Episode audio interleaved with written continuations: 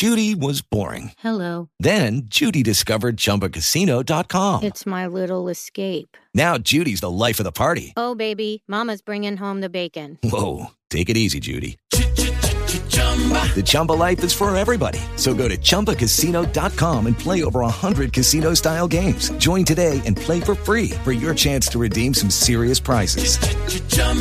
Chumba Casino dot com. No purchase necessary. Void where prohibited by law. eighteen plus terms and conditions apply. See website for details. With the Lucky Land Slots, you can get lucky just about anywhere. This is your captain speaking. Uh, we've got clear runway and the weather's fine, but we're just going to circle up here a while and uh, get lucky. No, no, nothing like that. It's just these cash prizes add up quick. So I suggest you sit back, keep your tray table upright, and start getting lucky. Play for free at Lucky Land Slots dot com. Are you feeling lucky? No purchase necessary. Void where prohibited by law. eighteen plus terms and conditions apply. See website for details. Sintoniza el podcast de el amor que vale punto org basado en la Biblia, enfatizando las verdades y los valores bíblicos. Creyente en Cristo, gracias. Usted es el instrumento misionero de Dios para continuar difundiendo la palabra de Dios a través de el amor que vale punto org. Nos encontrará en el número estadounidense nueve cero uno, tres ocho dos, siete nueve cero cero. Reitero, nueve cero uno, tres ocho dos, siete nueve cero cero. Hermano, hermanita, gracias por su imprescindible y fiel apoyo financiero, el cual cambia vidas por la eternidad con estudios bíblicos como este.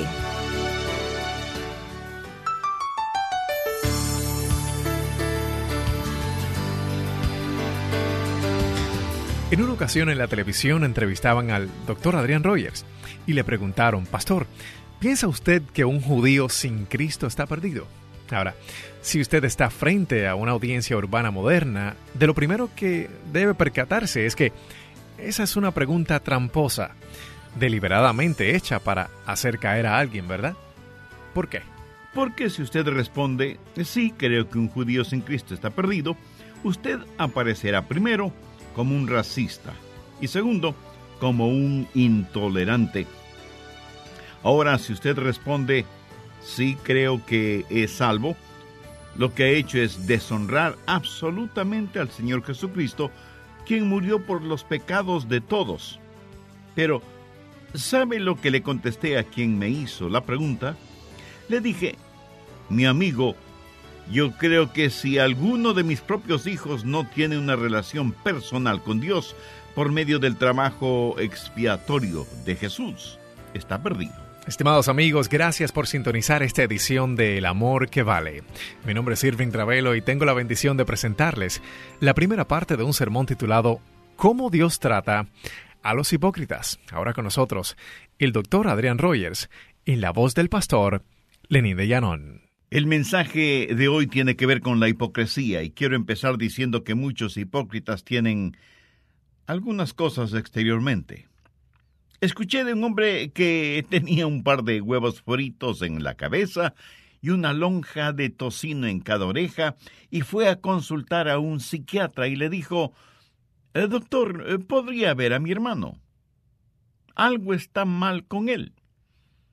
Y el psiquiatra, mirando sospechosamente los huevos fritos y el tocino en la cabeza de ese hombre, pregunta: ¿y qué pasa con su hermano? Pues no sé, doctor, es absolutamente normal. Quiero decir algo con todo el énfasis de mis convicciones. Por lo general, cuando pensamos en los demás, no es necesariamente por motivos altruistas. Más bien es para criticar. Si tienen más que nosotros, les criticamos con envidia. Y si tienen menos que nosotros, les criticamos con vanidad y orgullo.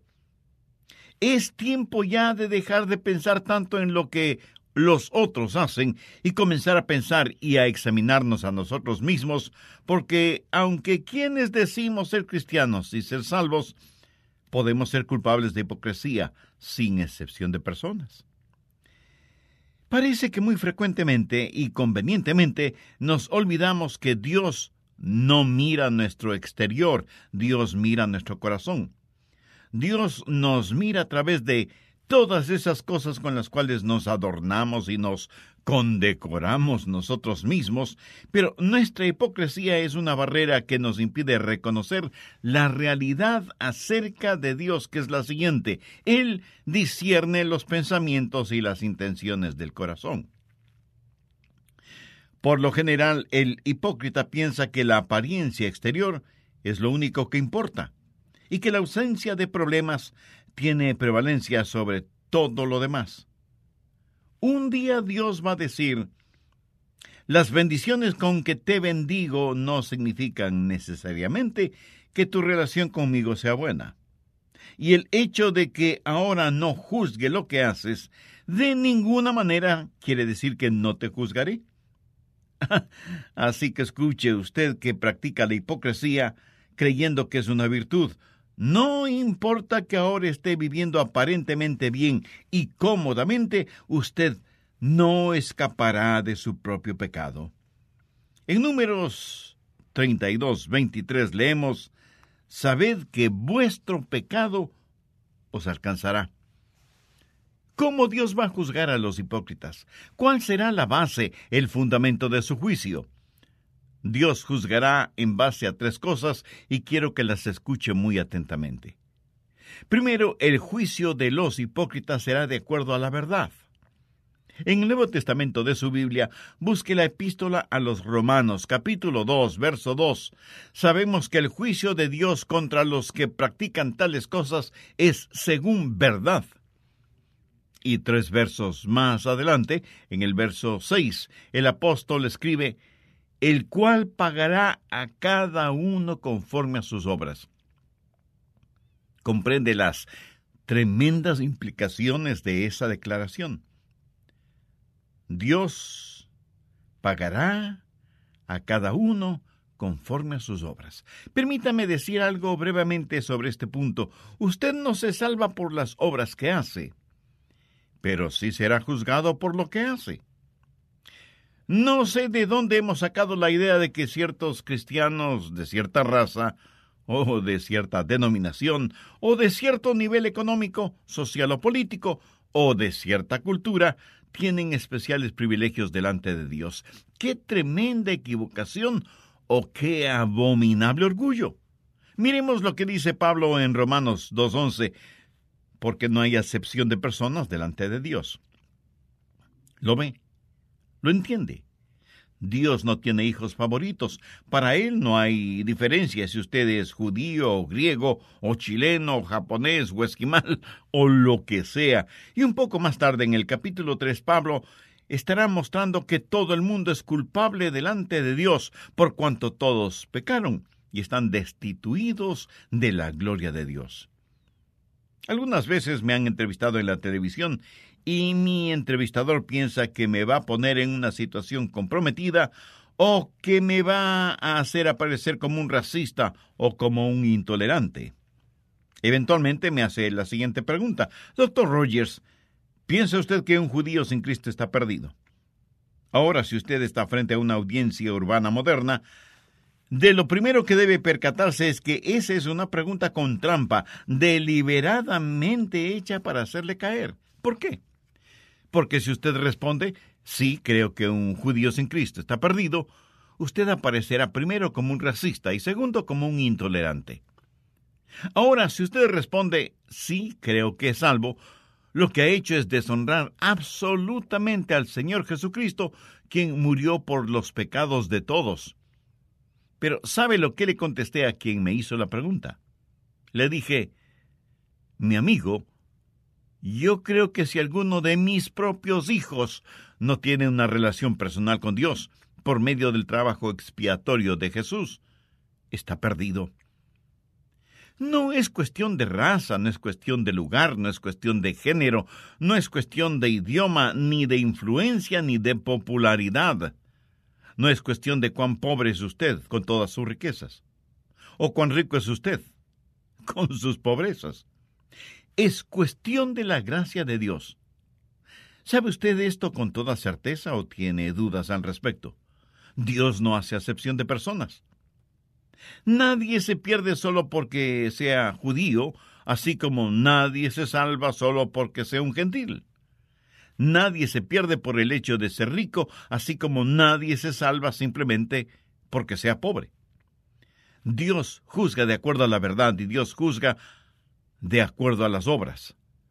Romanos tres veintitrés dice, por cuanto todos pecaron y están destituidos de la gloria de Dios. Algunas personas tienen la idea de que Dios nos va a calificar aún con fracciones decimales. Algunas personas saben que son malas, pero íntimamente se contentan y justifican porque no son tan malas como otras personas. La gente religiosa que Pablo describe en el capítulo dos de Romanos se había salido de la alcantarilla religiosa del capítulo uno y se comparaban a los paganos y decían, bueno, ciertamente soy mejor que los paganos, y Dios me calificará de acuerdo a eso. El problema es que el método de calificaciones que tiene Dios es totalmente diferente a lo que usted quisiera que fuera. De hecho, Santiago dice en su epístola, capítulo dos, verso diez, porque cualquiera que guardare toda la ley, pero ofendiere en un punto, se hace culpable de todos. No sé si usted se habrá dado cuenta, pero Dios demanda absoluta perfección y ninguno de nosotros podemos tenerla ni proveerla. Esa es la razón por la cual necesitamos el Evangelio.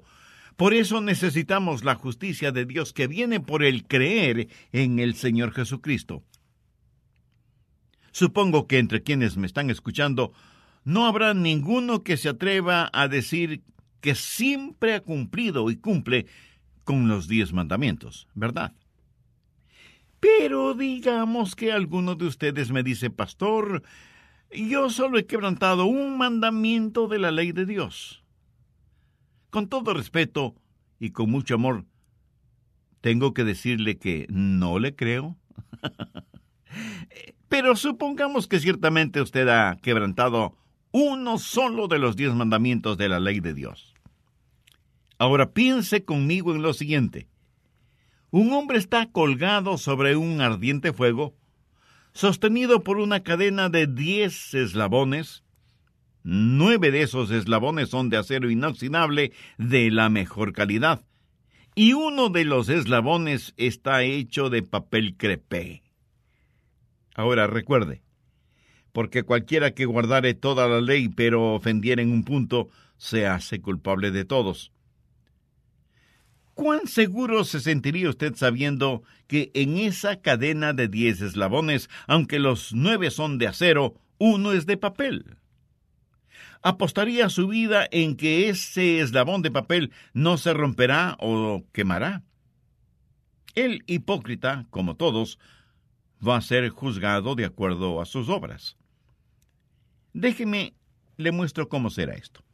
Primero será juzgado por sus acciones. Miremos nuevamente el verso seis, el cual pagará a cada uno conforme a sus obras.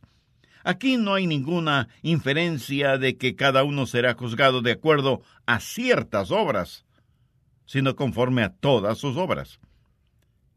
Ahora lo que debemos entender es que aquí la palabra obras no hace referencia a, a trabajos o labores, sino al pecado, por lo cual el verso seis bien podría decir, el cual pagará a todos conforme a sus pecados.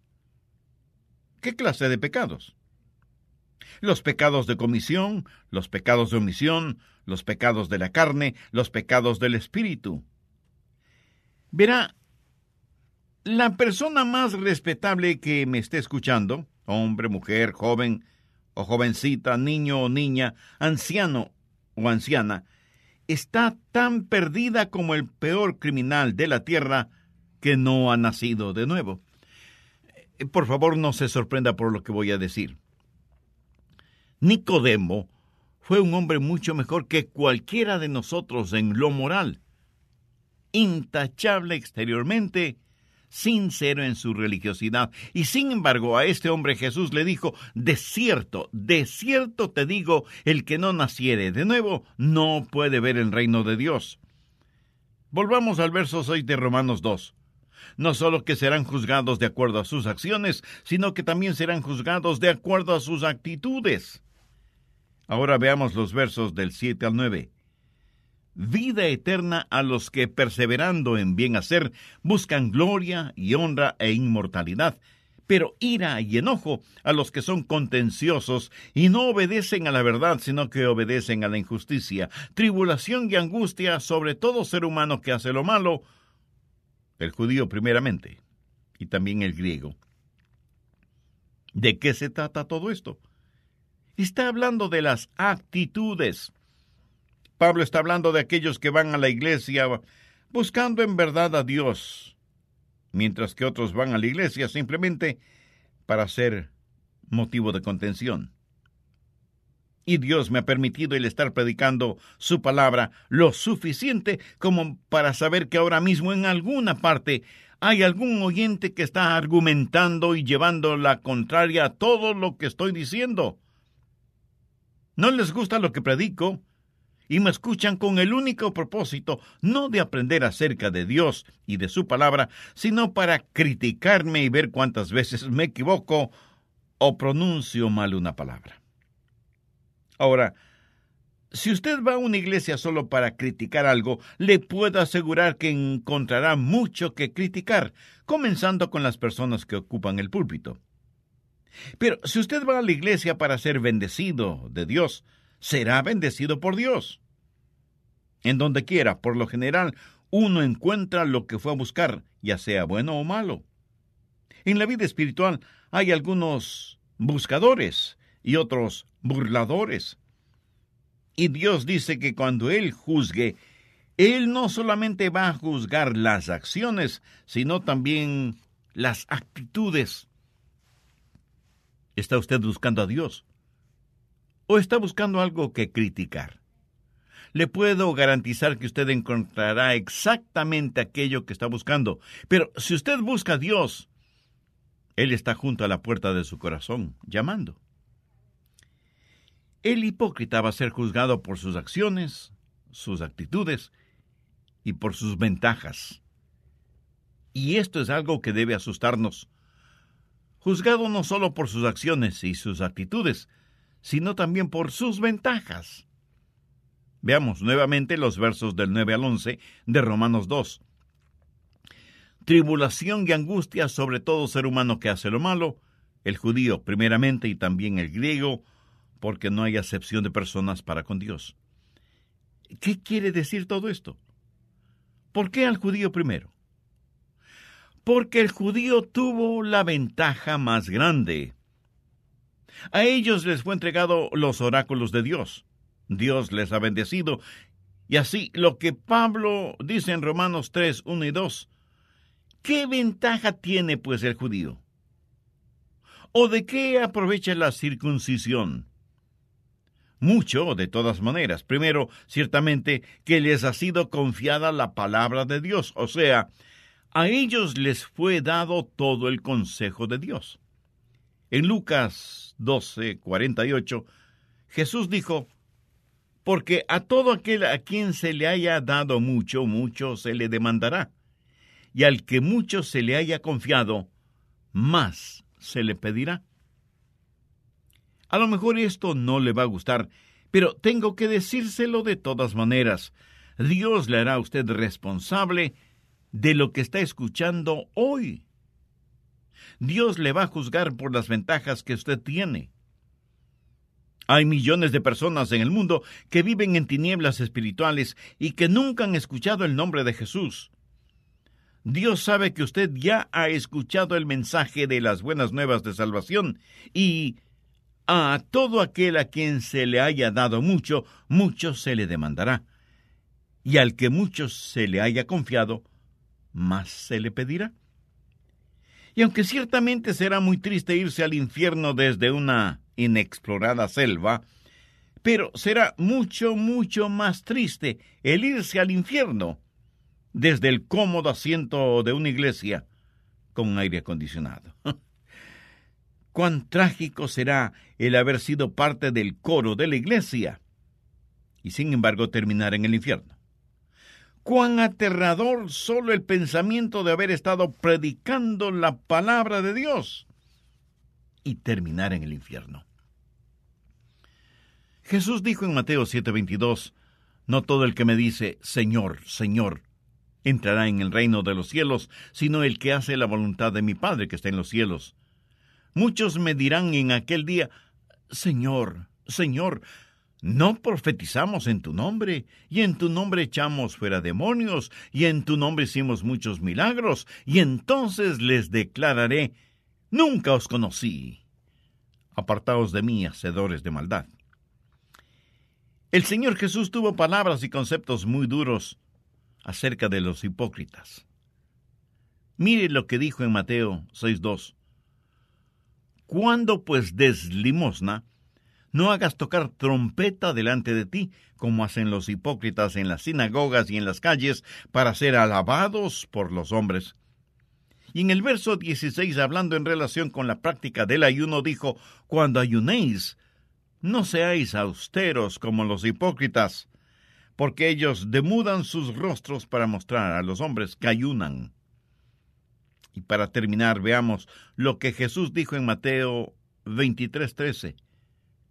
«Mas ay de vosotros, escribas y fariseos, hipócritas, porque cernáis el reino de los cielos delante de los hombres, pues ni entráis vosotros, ni dejáis entrar a los que están entrando».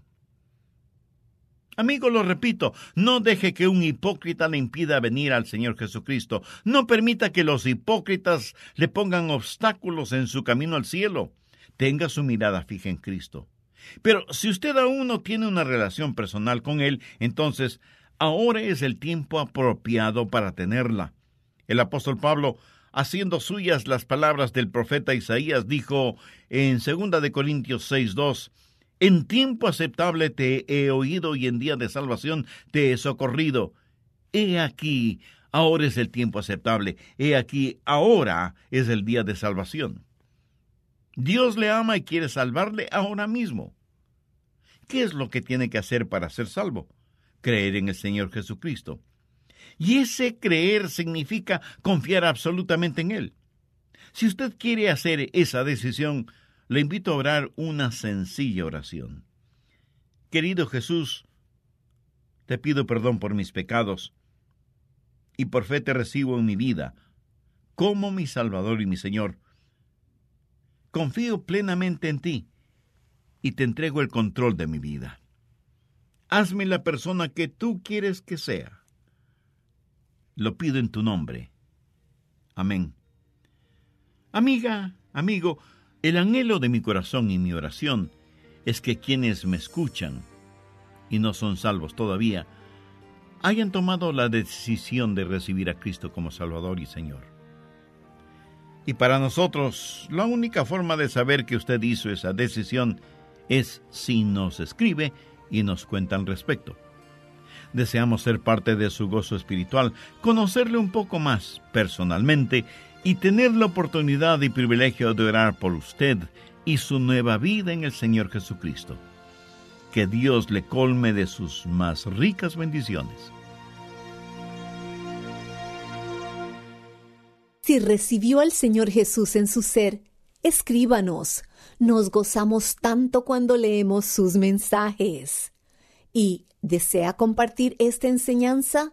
Bueno, cómo Dios trata a los hipócritas está a su disposición en el amor que vale punto org y en el amor que vale punto org puede descargarla y bendecirnos con su aporte.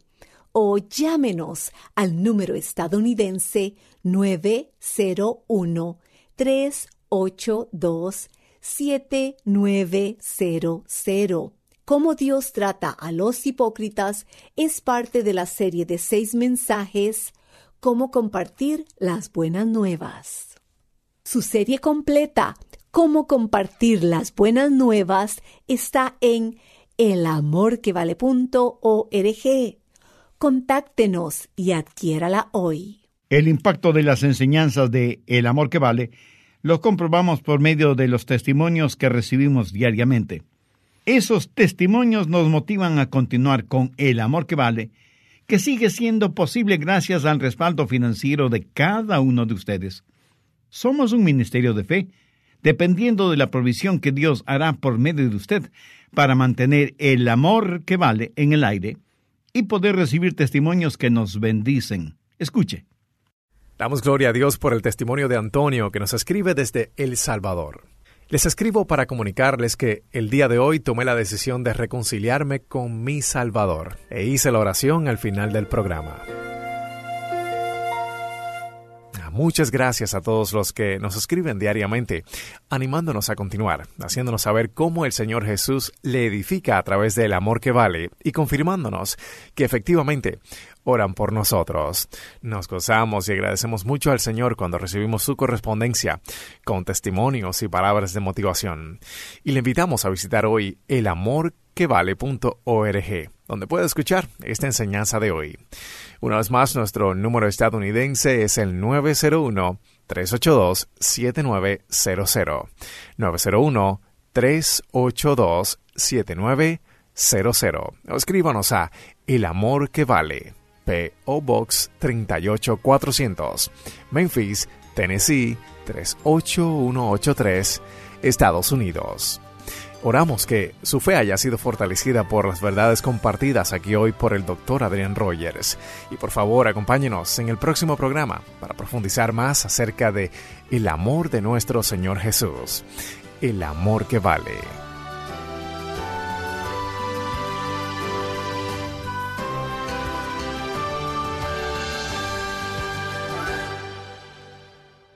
Todos los derechos de autor son propiedad intelectual del Ministerio El Amor que Vale o Love Worth Finding Ministries. Prohibida su traducción, transcripción, transmisión, duplicación, distribución y venta sin autorización escrita.